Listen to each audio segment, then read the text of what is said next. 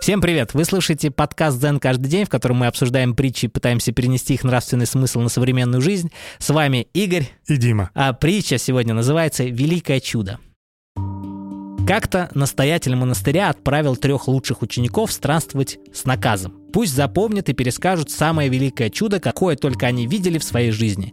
Через три года ученики вернулись и стали рассказывать. Первый сказал. «Я видел монаха, которому принесли мертвого, изрубленного саблей воина. Он возложил на него руки, и через час воин воскрес. Учитель ответил ему, «Это не чудо, я видал и не такое». Второй сказал, «Я видел, как монах водил кисточкой на одном берегу, а на бумаге, которую держал ученик, на другом берегу, возникали слова. Учитель ему сказал, «Ничего чудесного в этом нет». Третий рассказал. «Я видел настоятеля монастыря, который ест лишь когда захочет есть, пьет лишь когда захочет пить и спит лишь когда захочет спать». На что учитель воскликнул. Да, это чудо. Я о таком не слышал. Смотри, в мире много условностей, так. к которым мы стремимся, забывая о том, чего мы хотим на самом деле. Вот и все. Это глав... как мне кажется, это главный посыл притч.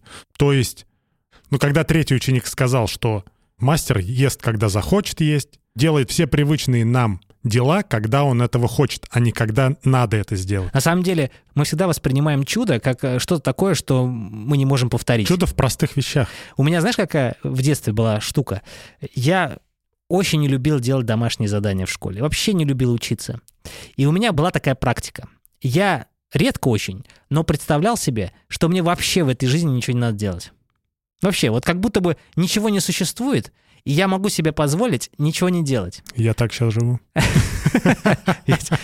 Да, но я примерно так же сейчас тоже живу, но удивительно то, что в детстве это так работало классно. Ну, потому что все проблемы были достаточно минимальными, да, ну что там, сделать уроки, там, что-то еще, да, такие неважные вещи. И когда ты себе представляешь, что тебе это вообще не нужно делать, ты можешь это не делать, так приятно. Вот эта практика, мне кажется, что это очень важно практиковать в жизни. Потому что, вот ты правильно сказал, очень много условностей. Надо сделать то, то, то, то, то, а по факту... Ничего не надо делать. А по факту можно... Да, ну, не то чтобы не надо, но как бы это надо делать, но надо делать тогда, когда ты, наверное, хочешь делать, и когда это нужно сделать. Наверное, мы придаем много значимости этому, а на самом деле это не так значимо. Да, но кто-то с нами поспорит, скажет, а как вот не ходить на работу, когда ты не хочешь идти на работу. Может поменять работу, на да. которую ты захочешь идти. Ты знаешь, мне кажется, что есть вещи в жизни, вот причинно-следственная связь. Для того, чтобы делать то, что ты хочешь, надо начать делать то, что ты хочешь. Да? Ну, то есть нельзя начать делать то, что ты хочешь, когда ты до этого делал то, что ты не хочешь. Надо что-то поменять. Ну, конечно. Да, ты меняешь это, и постепенно приходишь в тот ресурс, когда у тебя есть возможность делать только то, что ты хочешь. Да. Но опять же, вот проснувшись утром, ты хочешь кушать, завтракать. Да. Ты идешь и завтракаешь. Глядя на вот этот, казалось бы, маленький процесс, ты можешь через такие маленькие действия прийти к тому, что потом ты будешь ходить с удовольствием на свою работу, на которую, возможно, к тому моменту уже поменял, на который тебе нравится, ты занимаешься, чем тебе нравится. И ты пришел к этому, когда ты уже идешь с радостью на эту работу. Кстати, классная мысль. А почему бы не начинать делать то, что тебе нравится, что то, а что не нравится, а просто принять за внимание, что то, что тебе раньше не нравилось, тебе нравится. ну, то есть... Сменить фокус. Сменить фокус, да. Ну, это сложно, на самом деле. Если тебе не нравится работать на заводе, то ты хоть как на это посмотри, хоть с какой стороны, но тебе не нравится туда идти, я помню, когда я работал на заводе, когда подъезжал мой автобус к проходной, я уже ненавидел. Автобус? Я, нет, я в этот момент уже ненавидел то, что я делаю сейчас. А когда я поменял работу, когда я себе сказал, что я не обязан здесь работать, все потом стало легче. Это чудо, я такого никогда не видел. А не сказать, что я сменил работу на заводе на какой-то профессии своей мечты. Я пошел работать садовником. Но даже вот это вот работать садовником, ну, по-русски это дворником.